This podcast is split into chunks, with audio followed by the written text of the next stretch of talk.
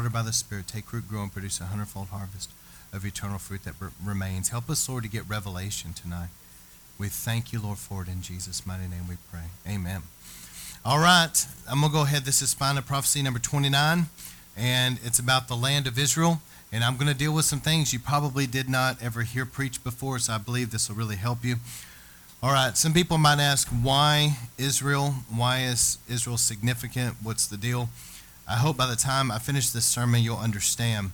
God had to find a people, He had to find someone that through Abraham, He found Abraham, that through him, He could bring forth to the world what we have today the Bible, uh, the prophets, and ultimately the Messiah. He had to find a way to get into the earth what he needed to get into so that we could be saved, okay? And so he found Abraham, and from him uh, created a nation, and through that nation he brought these this into the world. So anyway, Acts 3:21. It says that heaven must receive Jesus until the time comes for God to restore everything as he promised long ago through the holy prophets. Think about this for a minute. I want everybody to please hear some of these things I'm going to say tonight. Did you know that Satan has stolen so much from the church world? Did y'all realize that? Did you know back during the Dark Ages when the Catholic Church kind of reigned supreme that a lot of things were stolen, a lot of things were lost that God had invested in the early church? And I believe that the Lord is in the process of seeing before Jesus comes all things being restored back. So, part of that, I want you to think about it for a minute. We know we can read the Bible. We know we read the book of Acts, okay, and we get an idea when we read the life of Christ and in the book of Acts, we see how Jesus' life was. We see how he discipled his disciples, his apostles and then how they planted that church in Jerusalem, which came straight from Christ. And we see how that church was. It was a church of the miraculous, the power of God, supernatural harvest, angels appearing, major healings and miracles, deliverances. It was phenomenal. And also the Hebrew roots. And we look at this and we see that. We see a pattern there. And then we look at the typical church life in America today. Just a typical church. And you and I both know that there's almost no similarity. Am I telling the truth? Are y'all catching this tonight? There's almost no similarity between what you read in the book of Acts and what you see in a lot of typical churches today. Would anybody disagree with that? And so God is in the process of a restoration of bringing back all the things that have been stolen over the years by the devil that has caused this church to emerge that is powerless, that doesn't have what the early church had. And so part of that is the Hebrew roots, and I'm going to be dealing with that some today, okay? Everybody say restoration. That's what God is doing. And I believe that's why in these last days we're having a great understanding about our Hebrew roots because it's being restored.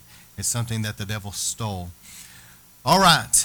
So, when I talk about Israel, I'm talking about the nation that descended from Abraham, Isaac, and Jacob. Okay? It appears that the word Israel appears over 2,500 times in the Old Testament and 79 times in the New Testament. Israel is never described as the church, but it's always described as the nation of Israel. Why is that significant?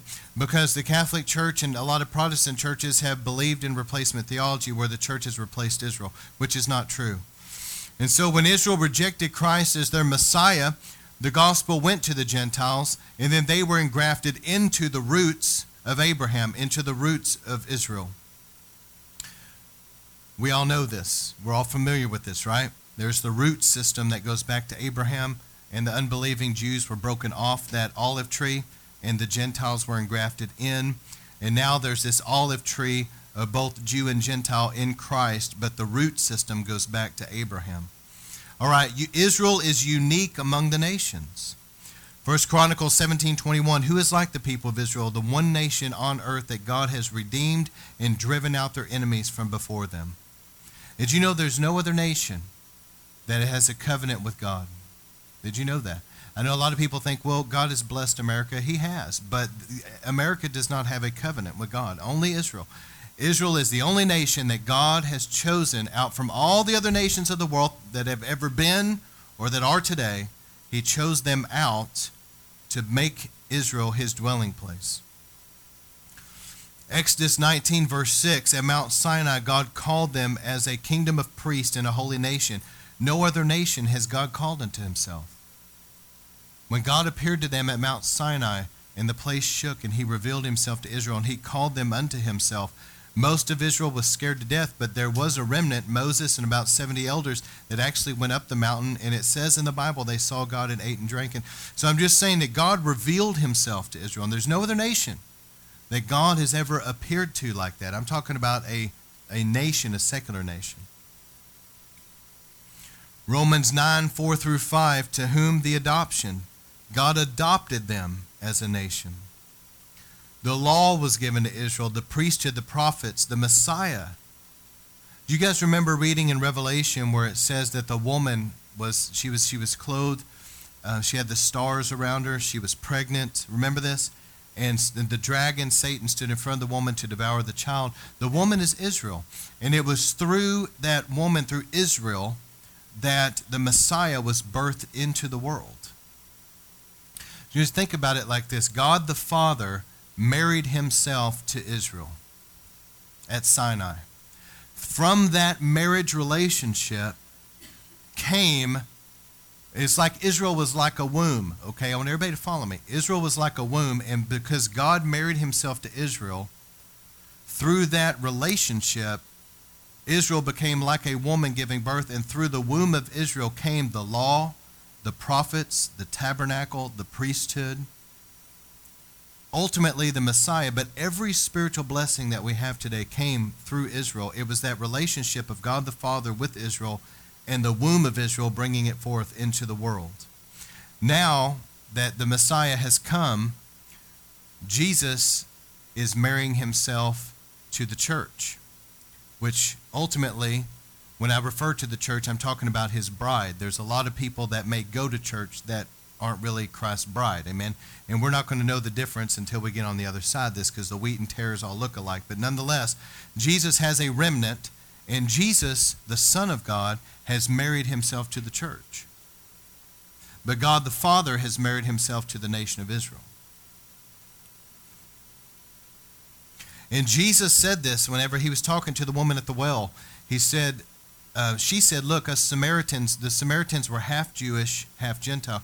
She said, Us Samaritans worship here and all this. And Jesus, he wasn't belittling or anything. He just mentioned to her, He said, Listen, you Samaritans worship what you really don't fully understand. But he said, Us Jews do understand. We understand what we worship. And he said, Salvation comes from the Jews. And he told her that. So don't forget that. Salvation came from Israel, from the Jewish people, to the whole world through Christ.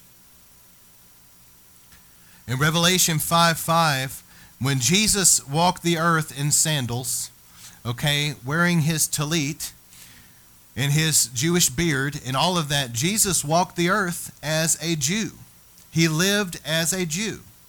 So every Friday night at Sabbath, it's called Shabbat in Hebrew, every Friday night, his family, he grew up that they would set apart that. I'm sure they lit the candles like they do now, and they set apart the day as holy unto God, and they would go to synagogue, and he would listen to the Torah read and sing the songs. They kept the feast, and and his mother made sure that on the eighth day he was circumcised and everything that was Jewish. So listen, Jesus, when he raised from the dead, he didn't raise from the dead and somehow morph into a Gentile. He raised from the dead Jewish, and he, right now, in Revelation 5 5, he is the lion of the tribe of Judah. He is the risen Jewish Messiah. And one day that lion will roar over Israel and against their enemies and let's just say, woe to those. When he is aroused to war, and the lion of Judah roars, and he's aroused to warfare and comes against the enemies of Israel, woe to the enemies of Israel, because they will be massacred. So without Israel, we would not have the patriarchs, the Bible, the Messiah, all our spiritual blessings. We wouldn't have any of it today. And the church has persecuted Israel by and large for the last 2,000 years, which is an atrocity. It's horrible to read the history of how professing Christians have persecuted the Jewish people down through the last 2,000 years. All right. The next point I want to make here Israel's history was foretold.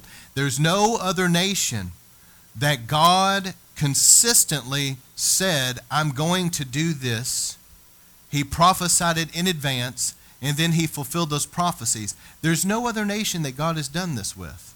I'm not saying that there hasn't been prophets have a word for, for a nation or whatever, but this I'm talking about God himself saying, I am going to do this, this, this, this, this, this, and this about Israel, and then he did it exactly the way he said he was going to do it. Why? Because it's out of covenant. But look at this. We can see that Israel, it was prophesied to Abraham directly. God made a covenant with him, but he told him, he said in Genesis 15 that Israel would return back to the land one day, but he said they would first be enslaved in Egypt. They would be enslaved, okay? Then they would be delivered with wealth. That they would possess the land of Canaan. That they would turn to idolatry in the promised land. that they would, that Jerusalem would be the center of worship that the northern kingdom would be taken captive. Hosea prophesied that. Then it was prophesied the southern kingdom would be taken captive. Remember Jeremiah, the weeping prophet? They were taken captive in Babylon.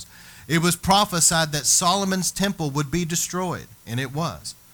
It was prophesied that God would raise up a man by the name of Cyrus, and there would be a remnant that would come out of Babylon 70 years later, and that was fulfilled. It was prophesied that there would be a destruction of the second temple, the temple when Jesus was walking amongst the temple, okay? That that temple would be destroyed. Jesus prophesied it and it happened in 70 AD.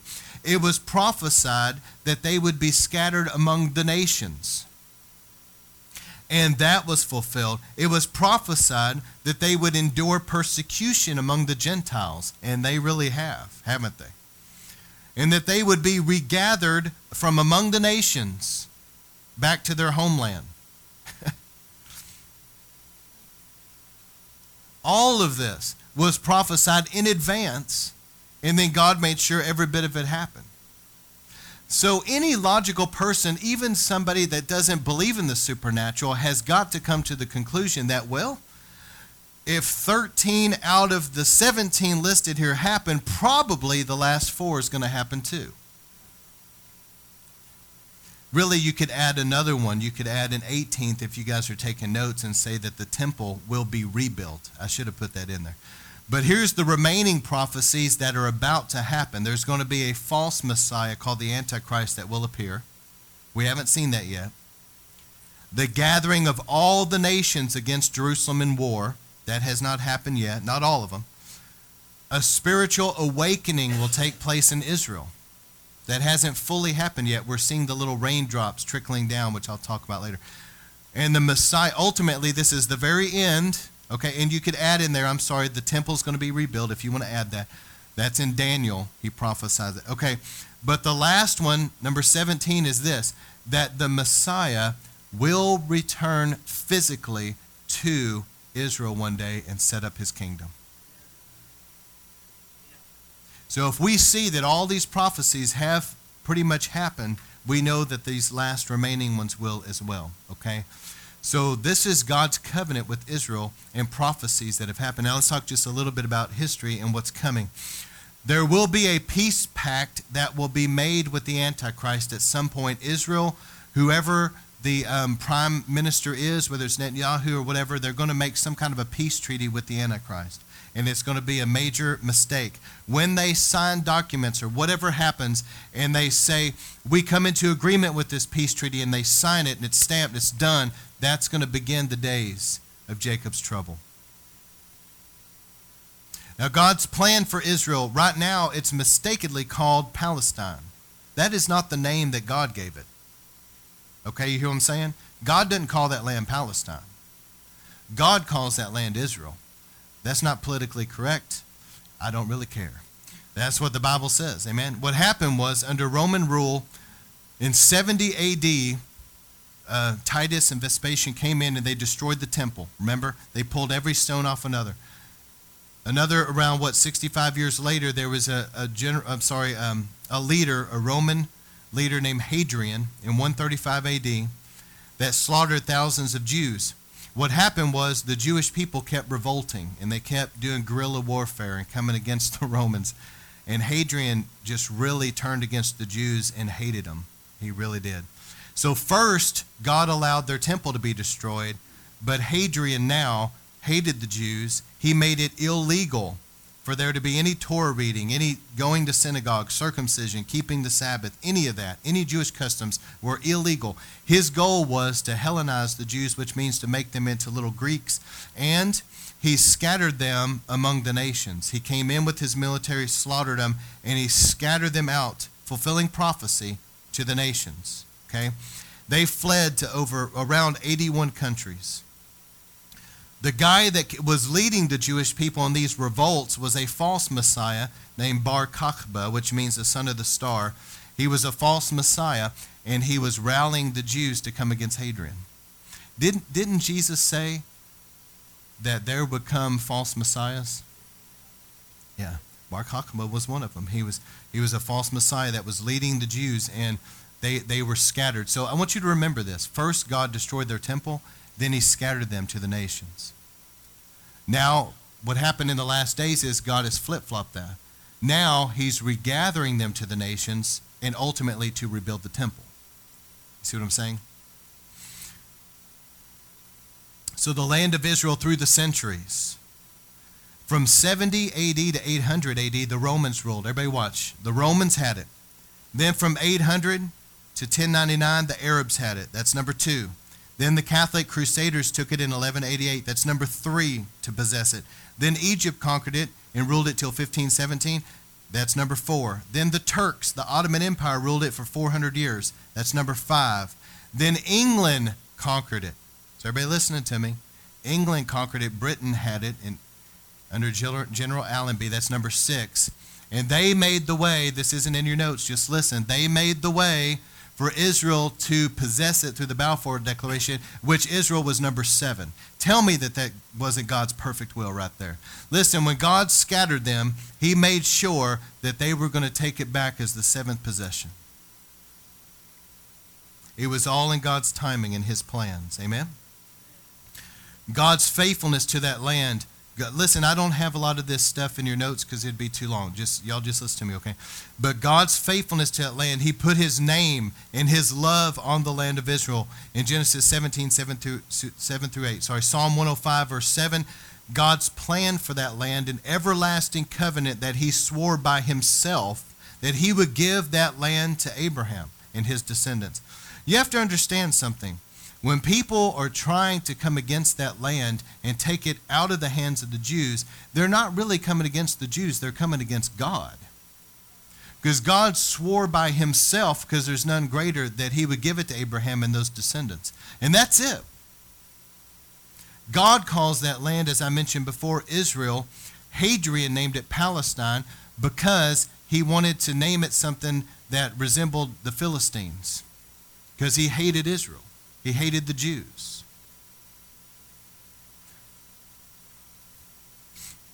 And God brought them back. And I'm just going to tell you that the devil and every other leader of every other nation, whatever military, is not going to be able to uproot them. They're there to stay until Jesus comes. I'm just telling you. Everybody, it says that they're going to be a cup of trembling, and everybody that tries to mess with them is going to be knocked back reeling. That's what it said. Everybody that tries to mess with them, they're going to be knocked back reeling because God's going to defend them. You know why the IDF, in my opinion, is the most powerful military on the world? It's certainly not because of their skills and that all of them are just all massive warriors. No, because God fights for them. And because God fights for the IDF, ain't nobody going to beat them. I'm just telling you.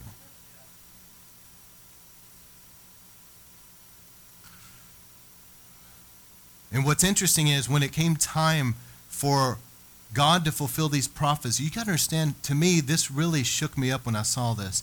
When it came time for these prophecies to be fulfilled, it was so radically powerful that the earth was shaken by the power of God.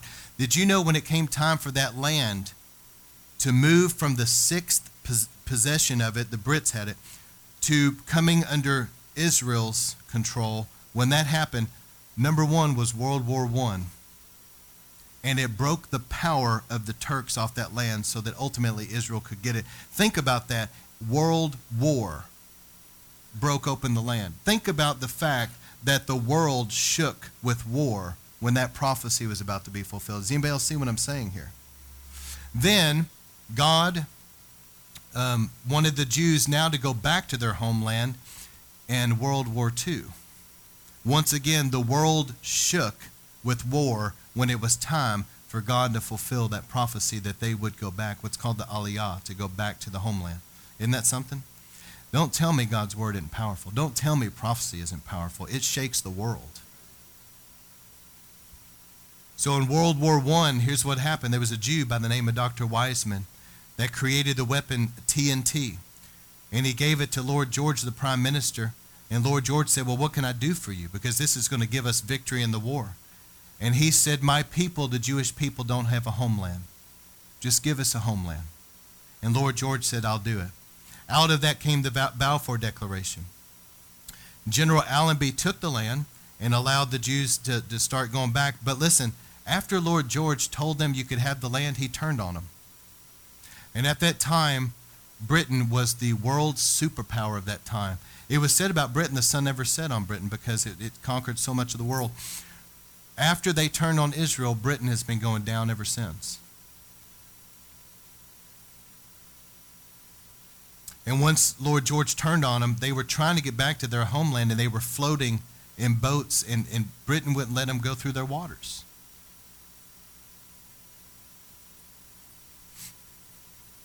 But anyway, the land was freed up. Listen to this. Because of that TNT that Dr. Weizmann had made, General Allenby of the British of the British military, he took planes and just had them circle over Israel and the Arabs and those that were there, the, the Turks, they were so scared because they heard about that TNT.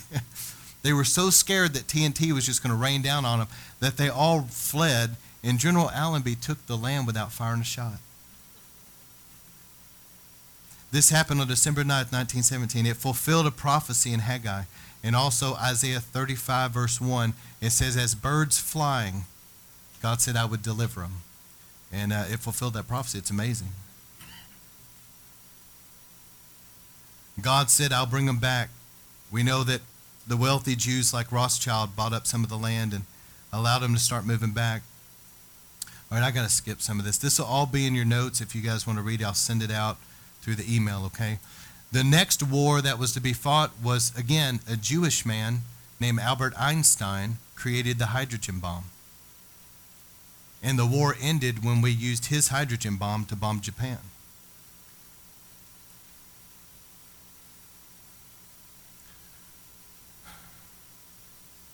This is all prophetic and powerful, isn't it? And let me just read one more thing before I move off this. The UN, you guys may not realize this, but the United Nations is extremely anti Semitic. America in the past has been one of the only ones that stood with them. And I'm concerned that Obama is going to sabotage that. And that won't be for our benefit if he does, let me assure you.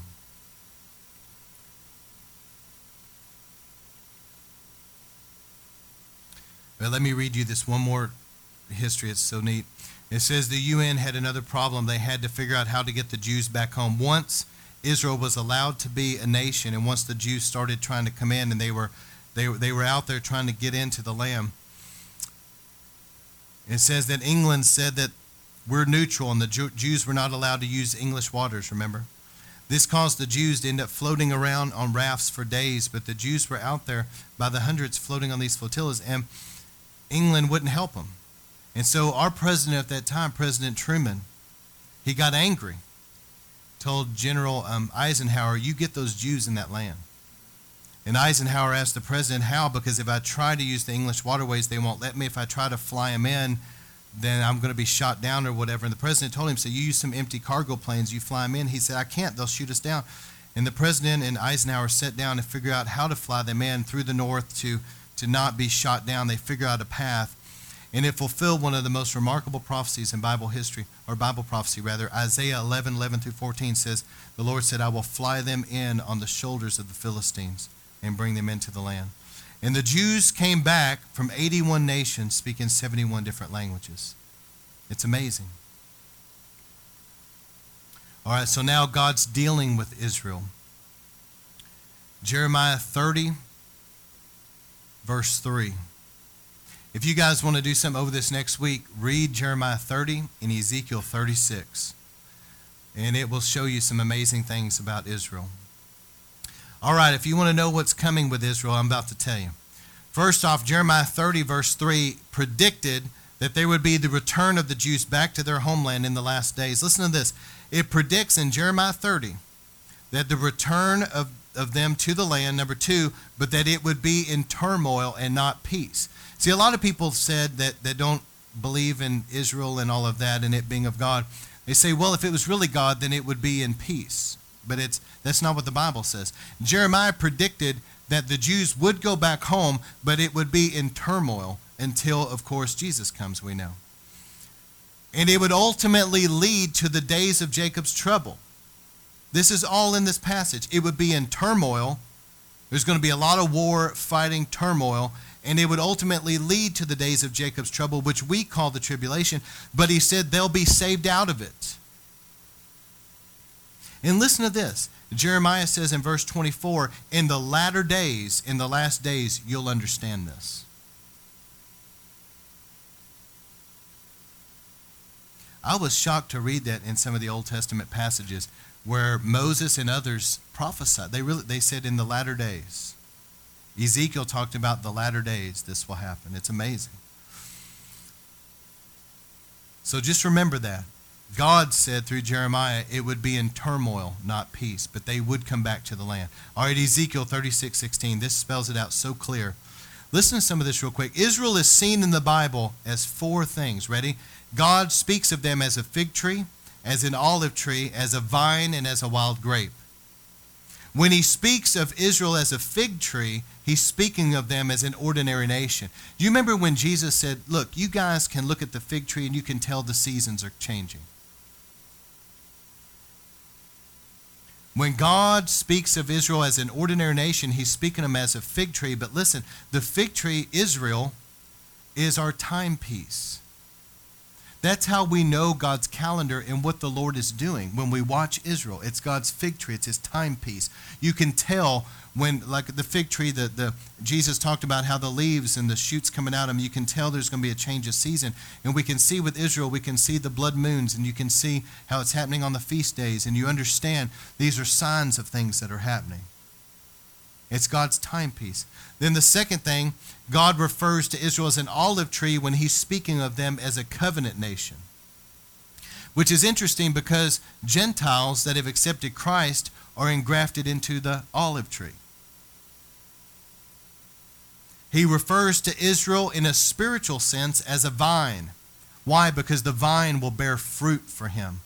And then, whenever Israel was backslidden, and away from God, he referred to them as a wild grape or a bramble. And look at the affectionate names and words that God spoke over the city of Jerusalem. Listen to this. Throughout the Bible, the city of Jerusalem is referred to as the city of David, the city of God, the city of Judah, of joy, peace, praise, and righteousness, the city of the great king, the city of the Lord, truth, faithful, the gate of my people, the olive tree, the holy city, city of the holy mountain, the throne of God, and the city of Zion. That's how God sees Jerusalem. Isn't that something? But at Ezekiel 36, I think this is in your notes. Follow me because this is amazing to me. Ezekiel saw that Israel was going to be sinful and that God was going to have to scatter them. If you read the first part of Ezekiel 36, you see that Israel was sinful God scattered them, and he said that they embarrassed me among the nations. This was a judgment. But look at verse 21 through 23. This right here is the key. God said, I had concern for my holy name. That's why God is revisiting Israel, regathering them back, and doing what he's doing. It's not because of a secular state, it's not because of Israel.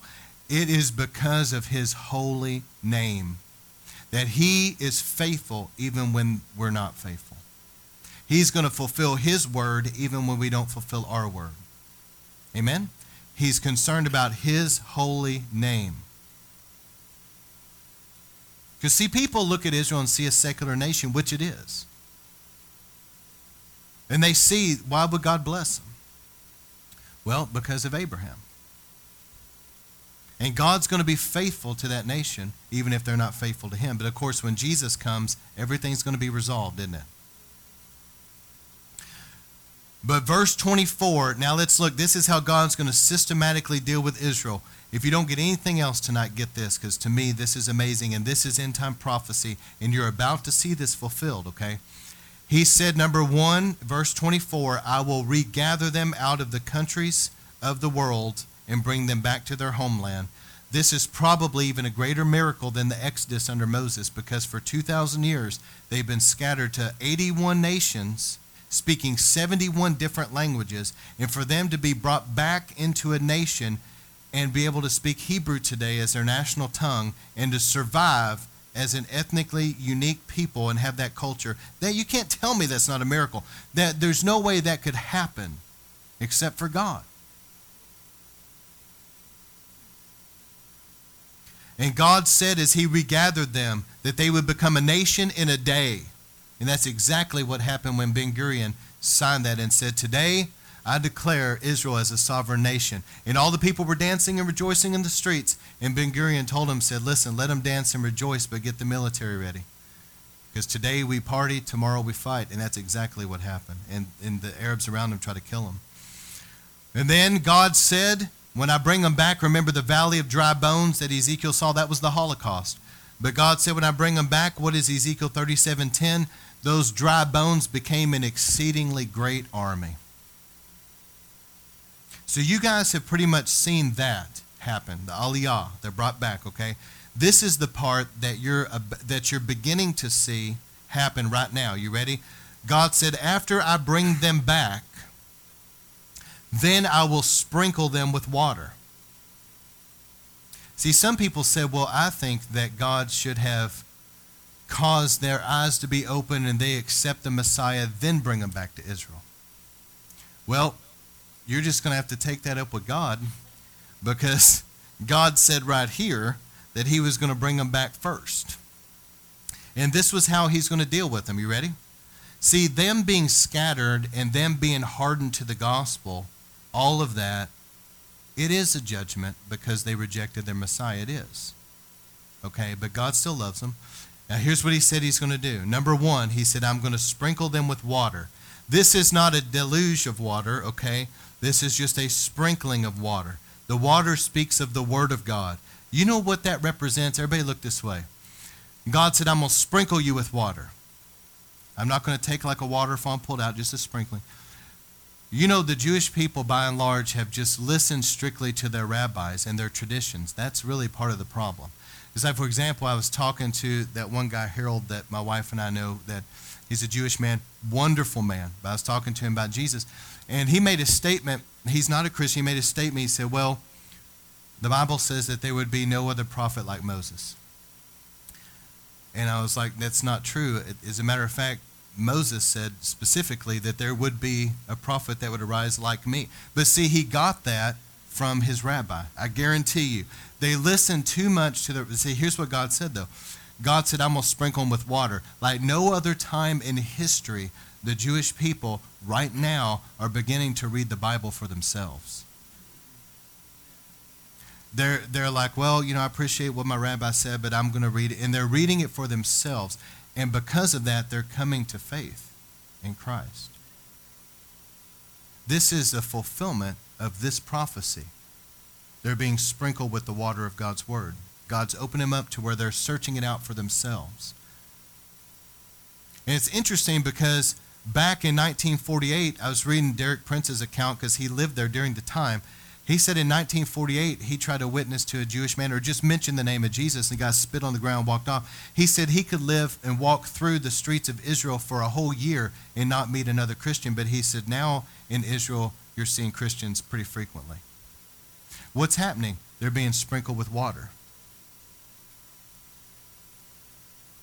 And God said that after they've been sprinkled with water, that verse 26, their hearts of stone will be replaced with a heart of flesh. That's a new birth in Christ. So what's happening is is that they're being sprinkled with water and now they're starting to come to faith in Christ. And y'all hear me. This is going to keep happening and it's going to keep building up into the 144,000 that are going to be sealed. Did y'all catch that? They're beginning to be sprinkled with water, but their, their hearts of stone are now being replaced with a heart of flesh as more and more of them are coming to know Christ. And even to this day, there's a softening that's going on in them where they used to hate Jesus and used to hate Christians. Now there's more of a softening that's there. This will lead up, like I said, to the 144,000, the first three and a half years of Jacob's trouble. And he said, after I sprinkle them with water, and after I give them a heart of flesh, then I will put my spirit within them. And I believe that has to do with the being filled with the Spirit or the baptism in the Holy Spirit. And ultimately, in verse 28, he said, You will dwell in the land and shall be my people. But see, that's not going to happen until Jesus physically returns. So, this is how God said, I'm going to systematically deal with them. I will gather them from the nations. Then, after that, I will sprinkle them with water. Then, after that, I will soften their hearts and give them a heart of flesh. Then, after that, I will fill them with my spirit. And ultimately, Jesus will come back to them. And that's what God said. But see, here's what's going to happen there's going to be a lot of Jewish people come to faith, and it's going to lead up to that 144,000 but there's still going to be a rejection of Christ in Israel's government and in their leadership. And amongst some of the Orthodox and Hasidic and others, they're not going to accept him. And because of that, there's going to be an Antichrist that comes and they'll sign a peace treaty with him. But all of these Christians are going to either be gone in the rapture or by and large, most of them will be martyred. And so when you're dealing now with the Antichrist coming in, he remember he sets himself up in that temple. The last three and a half years of Jacob's trouble is a real judgment because the leadership of Israel still, in their stubbornness, is rejecting Christ. And so, what happens? God allows a false Christ in, and he will release his wrath against them. Does this make sense tonight? I hope I'm explaining it well. And ultimately, when Jesus actually comes, verse 28, Jesus comes and puts his feet on the Mount of Olives, and it splits in two, and he goes into Jerusalem to rule and reign. It says in Zechariah 12:10 that they will look on him whom they pierced, and they'll mourn. What that means is, do you guys remember the story of Joseph, how they threw him in the pit and he was in the prison, and then ultimately the brothers were there when they saw him in Egypt, and he was Joseph was crying, and he told everybody to leave and he revealed himself to his brother says i'm joseph.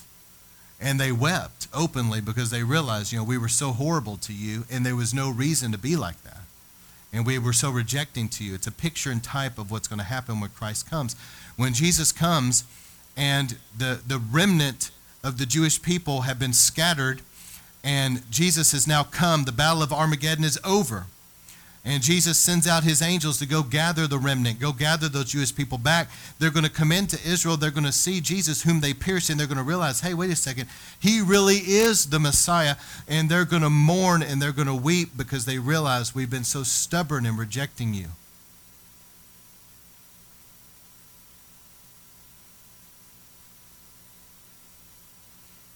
So God is faithful even though they haven't been faithful. Amen and he will fulfill his word. In Isaiah 11, 11 through 12, it predicted a second regathering. See, the first gathering, whenever they were dispersed, they were dispersed to Assyria and Babylon, but it was limited, and then they came back and rebuilt their temple. We all know that. but it was prophesied that they would be scattered to the nations. And Isaiah speaks of a second regathering. That's what's happening in our day. Now, let me move to a close here about the warning of dividing God's land. In Joel 3, it specifically warns not to divide God's land. But what are we doing? There's two reasons why people are messing with Israel. Number one is because these first world countries like uh, America and Britain and others, it bottom line has to do with our pocketbooks because the Arabs have the oil fields. And first world countries need oil. And so they're going to try to appease the Arabs, and the Arabs hate Israel. So that's a lot of the reason right there is money. But the second reason that people are so against Israel, it's clearly and specifically satanic. It is. It's an antichrist spirit and an anti Semitic spirit. It's demonic. But what have we been doing? Listen to all the political rhetoric. They call it partitioning the land. Yeah, right. And they call it land for peace. And they try to make it sound so good when, in actual fact, what it is, stealing land from the Jewish people that it belongs to and trying to give it to their enemies. Britain allowed this with the Balfour Declaration. They turned on Israel, as I mentioned, and they went down. But listen, America's been doing the same thing.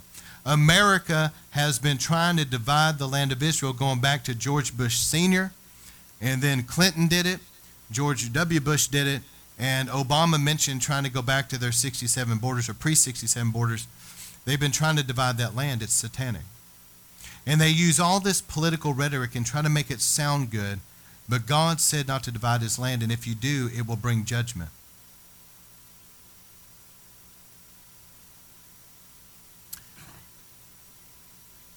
Over half of the UN resolutions right now, the United Nations is very anti Semitic. Over half of the UN resolutions pertain to Israel. Think about this for a minute, everybody. Listen to me.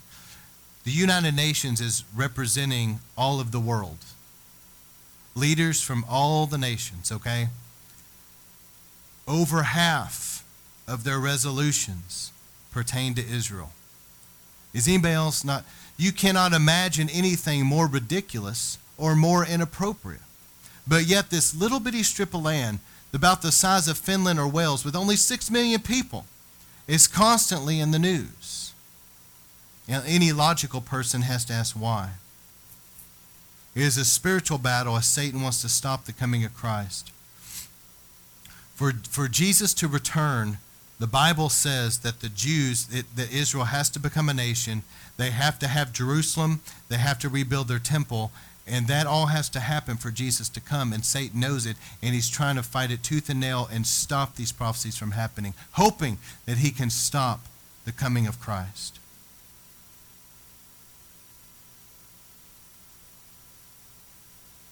Matthew 23, 37 through 39. This is a judgment for right now for Israel, but they're starting to come out of the judgment. Remember what Israel said when Jesus was there? They said, We have no ruler but Caesar. You know, that's what they said. Let his blood be on us.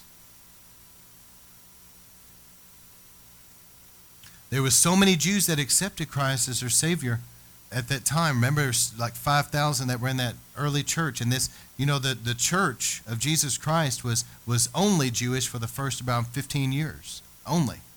Until Peter went to Cornelius' house and then Paul went to the Gentiles and it spread. But so there was a lot of Jewish people that believed in Jesus, and all of Jesus' disciples obviously um, believed in him and wrote what we have in the scriptures. But my point is that as a nation, as their leadership, the Sanhedrin, their leadership rejected him.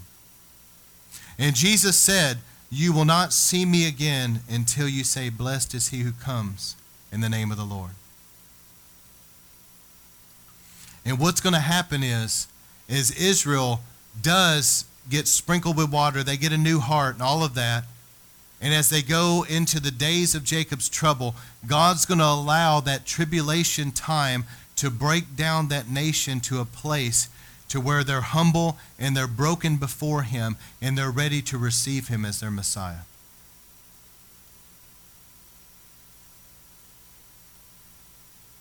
So, as I started this sermon, it's how I'm going to end it the restoration of all things. The church has been, since probably since the 90s, has been really awakened to our Hebrew roots, have understood the feast days, have understood, um, for example, like uh, the tabernacle and the priesthood and how it pertains to us today. And there's been a lot of revelation come, and God's been in the process of restoring all this. But what you understand, the Bible clearly says in Zechariah 14 that when Jesus comes to rule and reign in the millennial reign, there's still going to be keeping the feasts going on in the world. As a matter of fact, it says that the nations will celebrate the feast known as Sukkot or Tabernacles, and those that don't come to Jerusalem to celebrate the Feast of Tabernacles, Jesus is not going to let it rain on their land. So they're going to have a famine. And so some of the people out there, and I know River of Life isn't this way, but they're real rejecting toward things like feast days and stuff, you better get used to it because you're going to be keeping it in the millennial reign. Amen? And so I don't like the shofars and all that. Well, you better get used to it because it's still going to come when Jesus comes. These things are not going away. And some of the arguments have been, well, what about coming under the law? One thing has nothing to do with the other. Let me explain what that means real quick. Coming under the law means that you believe that by doing these certain things, you'll be saved. Did everybody get that? That by doing this, by, for example, let's just say keeping the feast or whatever, that by doing that, I'm going to be saved. I'm going to go to heaven because I'm doing that. That's what coming under the law means, that you're, you believe that through your works, you're going to be saved. That has nothing to do with what we're even talking about here. But what happens is, is whenever you begin to understand these things, it brings blessings on you. As you keep the feast, it brings blessings. There's something about it, it's very powerful. And so our Hebrew roots. See, in my family, for example, on my father's side, there's quite a bit of Indian, Cherokee Indian, and all of that. And whenever I came on my own to accept Christ, you have to understand that I renounce the gods of my ancestors. Okay? I renounce the shamanism, I renounce their idolatry, and I renounce their demon gods. I honor them. They're my ancestors. I love them. But I renounce their demon gods. And I've come unto the living God. So I renounce all these. It's just like Ruth leaving Moab. Ruth said, Look, I'm leaving that behind, Naomi. Your God will be my God. Your people, my people. This is now your inheritance in Christ, is the root system of Israel. So we've got to renounce all these old pagan gods of our ancestors in our past, whatever it is, turn from them like Ruth, and basically saying the God of Abraham is now my God. Okay? And I'm engrafted into that olive tree and into that root system that goes back to Abraham. That's my inheritance.